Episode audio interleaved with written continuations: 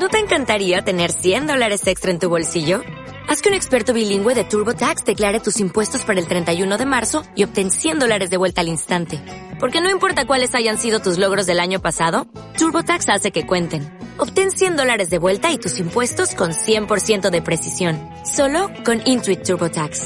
Debes declarar para el 31 de marzo. Crédito solo aplicable al costo de la presentación federal con TurboTax Full Service. Oferta sujeta a cambios o cancelación en cualquier momento.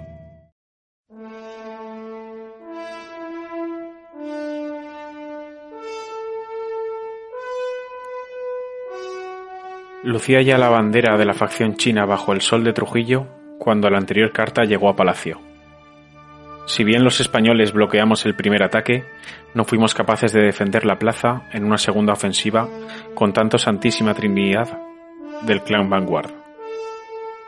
El otro puerto importante que cayó en manos enemigas fue Salamanca, sin siquiera defenderse. En toda esa zona del suroeste del Yucatán, que iba de un puerto a otro, se asentaron por primera vez los chinos, camuflados en un principio bajo la bandera francesa. Apenas quedó como español el puerto pesquero de Gracias a Dios, que resultó ser un lugar de aguada y de aprendizaje inesperado.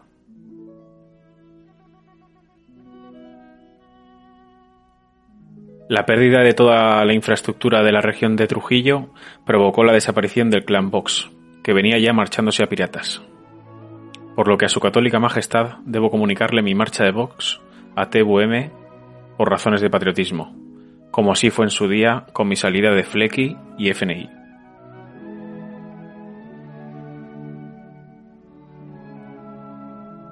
Lo que acabo de contar a su excelencia pasó hace ya algunos meses y antes de seguir con lo que en adelante fue aconteciendo, le hablaré de un par de noticias,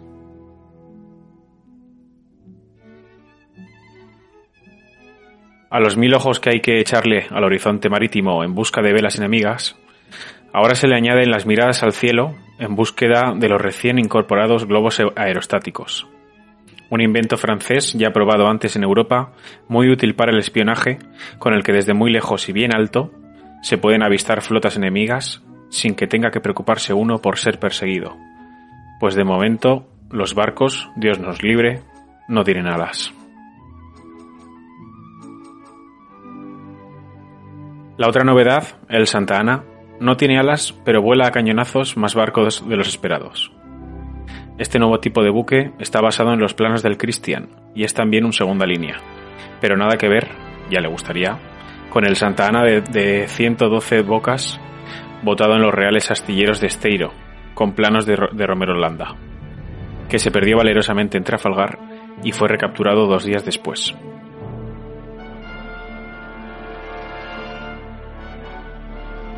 Decía su excelentísima que perdimos Trusillo y Salamanca, por lo que a los españoles nos quedó la zona de Batabano, que se defendió con, con las batallas de los puertos de Jagua y Robras, en las que nos ganamos el respeto aguantando el pulso a Havok, y que provocaron un acuerdo con los prusianos por el que se reconocía como puertos españoles Batabanó, acompañado de Robras y San Lázaro, y la después comprada Santa Fe.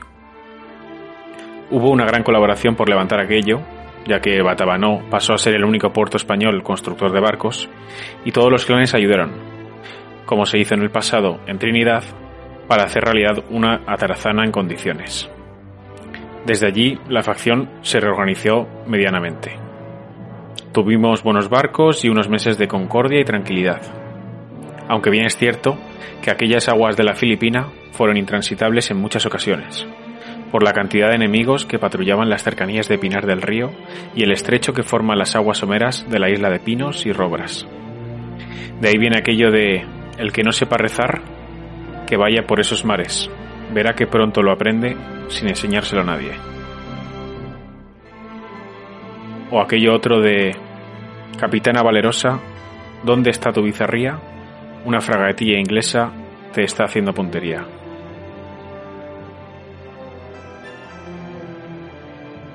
A ver si se creen, ilusos, los que van en contra de España, que en la Real Armada no tenemos salomas o canciones marineras y que solo hay en la Royal Navy.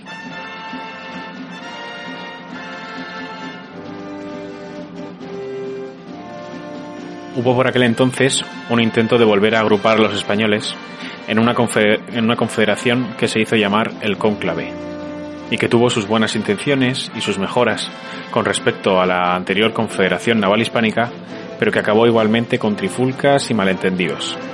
Y permíteme que cuente hasta aquí, porque de cuestiones así ya estará usted harto en la corte.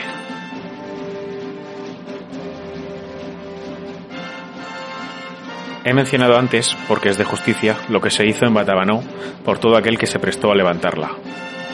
De otros asuntos que deba ponerle al corriente de aquellos meses, quizás se me haya traspapelado alguno. Son muchos meses y algo se me puede olvidar. Pido clemencia al respecto.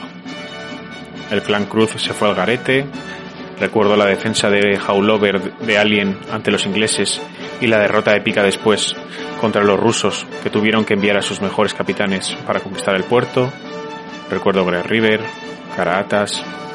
Un par de cosas más quiero contaros, antes de seguir con lo que vino después.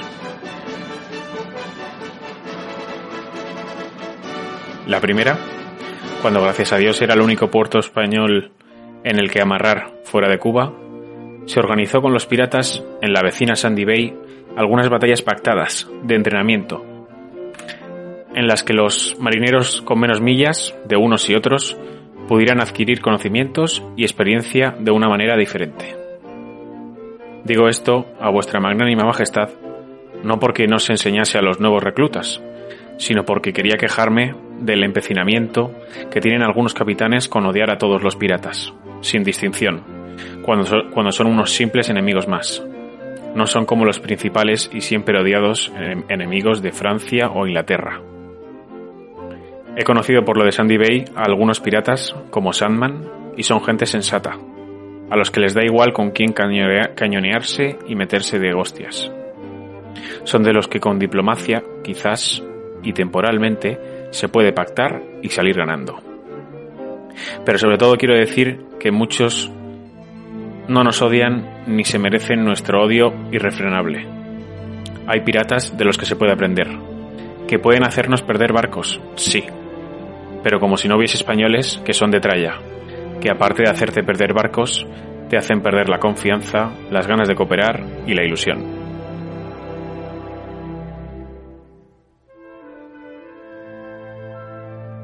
La segunda y principal, señor, es que tuvimos muchos meses sin puerto comercial decente, sin una ruta de comercio que nos aportase riqueza. Para mayor escarnio, rodeados de enemigos. De ahí que un servidor idease, y con idear lo digo en serio, más de 20 páginas me avalan, un sistema de flotas de comercio en el que todos los mercantes irían en grupo y con escolta. empujado por mi cámara Juan Pedro Horta, llegué a organizar tres flotas de indias, renombradas así en memoria de aquellas tan fructíferas del pasado.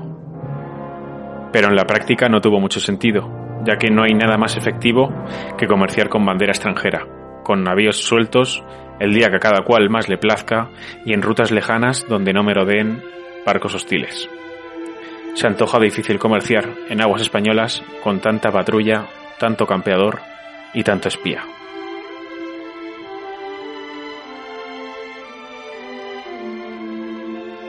Así normal que se desvíen los caudales al extranjero y no a casa. Y es que, par diez, esto acaba siendo un entramado de intereses enorme, estando a la orden del día que una misma persona tenga barcos y capital, gracias a testaferros, en varias facciones distintas a la nuestra. Y claro, luego ves a alguien sugiriendo que no conviene hincarle el diente a cierta facción y no sabes si lo, si lo dice de verdad o por mero interés propio. O cuando no se reúnen los capitanes suficientes porque a varios de ellos no les parece oportuno atacar cierto puerto, el mismo puerto en el que tienen la amante, el cabrestante y el negocio montado.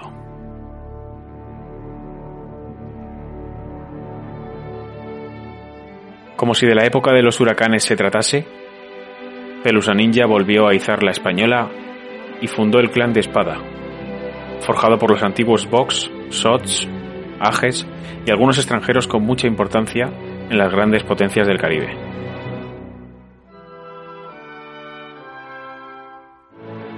Asentado en las islas de Cayman Brac y Little Cayman, a despecho del inglés que vea su mayor pesadilla encima, este clan mejora relaciones con los de Alien y Teide, lo que molesta a los demás clanes que empiezan a evitarlos por compadrear con los antiguos Vox, sobre todo a Alien, a los que se les quitó los permisos de construcción de barcos en Batabano. Con el pretexto de devolverles esos permisos a sus aliados, los Espada, trataron de conquistar Batabano a SH.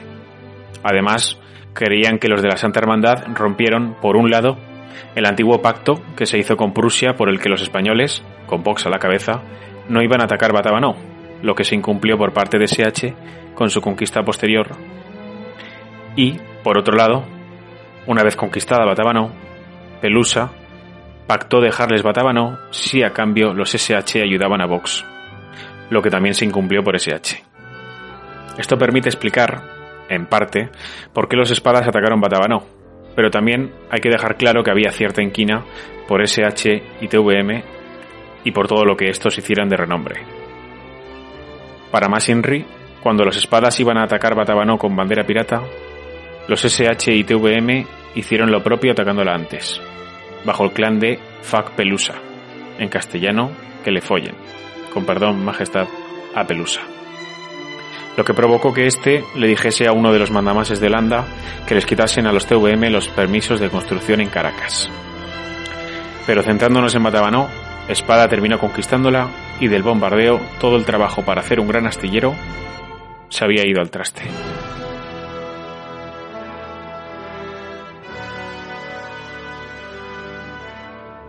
Pero peor que perder Batabanó por ajustes de cuentas entre españoles fue la manera en la que se perdió a vuestra católica y real majestad, ruego haga una llamada al entendimiento a los fieles de estas tierras. Fanfarronear, mentar a la madre, dificultar, aplastar el buen trabajo del otro, ciscarse en sus muertos, no han de ser actitudes predominantes en los españoles. Llevaba mucho tiempo sin verse este nivel de insultos, faltas de respeto y amenazas. Todo lo que se ha dicho en los mentideros, en las tabernas, es para perseguirlo más que cualquier herejía. Es para castigarlo más que cualquier corrupción.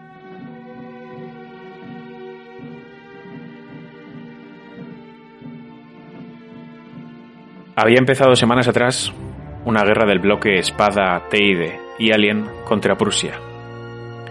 Ya se vio con la conquista de Pinar del Río a los prusianos que los otros clanes españoles no iban a apoyar lo que hiciera Pelusa, pues no atacar puertos prusianos estaba dentro del pacto que hablaba al principio de esta misiva.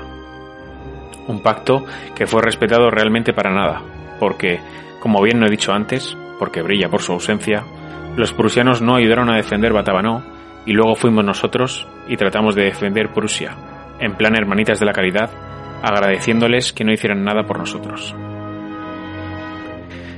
Espías y recursos de TVM aparte, los prusianos fueron perdiendo barcos poderosos y la mayoría de las batallas hasta que acabaron rindiendo Trinidad y renunciando a sus reivindicaciones del sur de Cuba a cambio de 150 cofres cargados de vete a saber qué con destino a Cartagena de Indias, por lo que Havok no quedó tan mal parado o varado. En cambio, los clanes que no solo no ayudaron a Espada, sino que encima se unieron a Prusia, se quedaron sin Batabanó, sin Trinidad y sin nada y muchos de ellos a mucha honra, porque el talante de hacer las cosas de los antiguos Vox nunca fue bien recibido, porque muchas veces no se habló respetuosamente, algo que comparto. También porque no se perdonó que Remedios fuera conquistada por un tal John Tiroloco, que aunque no era Vox coincidió con ellos en piratas, o porque transitaron nuestras aguas hundiéndonos con barcos de bandera enemiga, o directamente porque se sentían tan engañados que ya no querían volver a ser traicionados ya no querían escuchar cantos de sirena.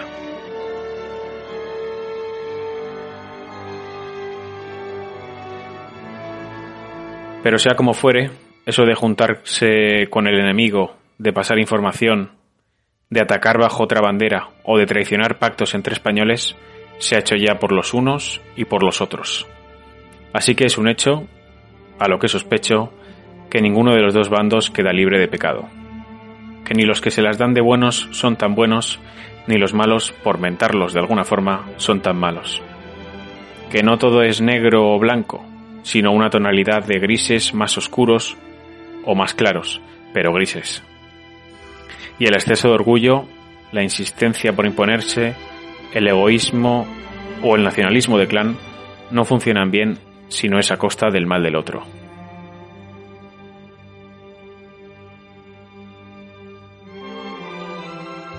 Con la entrega de las llaves de la ciudad de Trinidad, ahora nuevo gran astillero, vino la conquista de Georgetown, puerto comercial que hace posible la ruta de comercio de ida y vuelta con Pinar del Río. De eso sí que van a poder beneficiarse todos. Y con todos quiero decir TVM, SH, Mao, Teide, Alien, Espada y Libre. Hay abierta, hace poco, una taberna, cerca del castillo del Morro de La Habana, que se hace llamar la Taberna Yue, a la que los capitanes de todos los clanes pueden ir a parlar. Desde allí, o desde otros sitios, se pueden planear las futuras victorias pírricas de todos los españoles. Pero eso solo será si queremos entendernos, como siempre.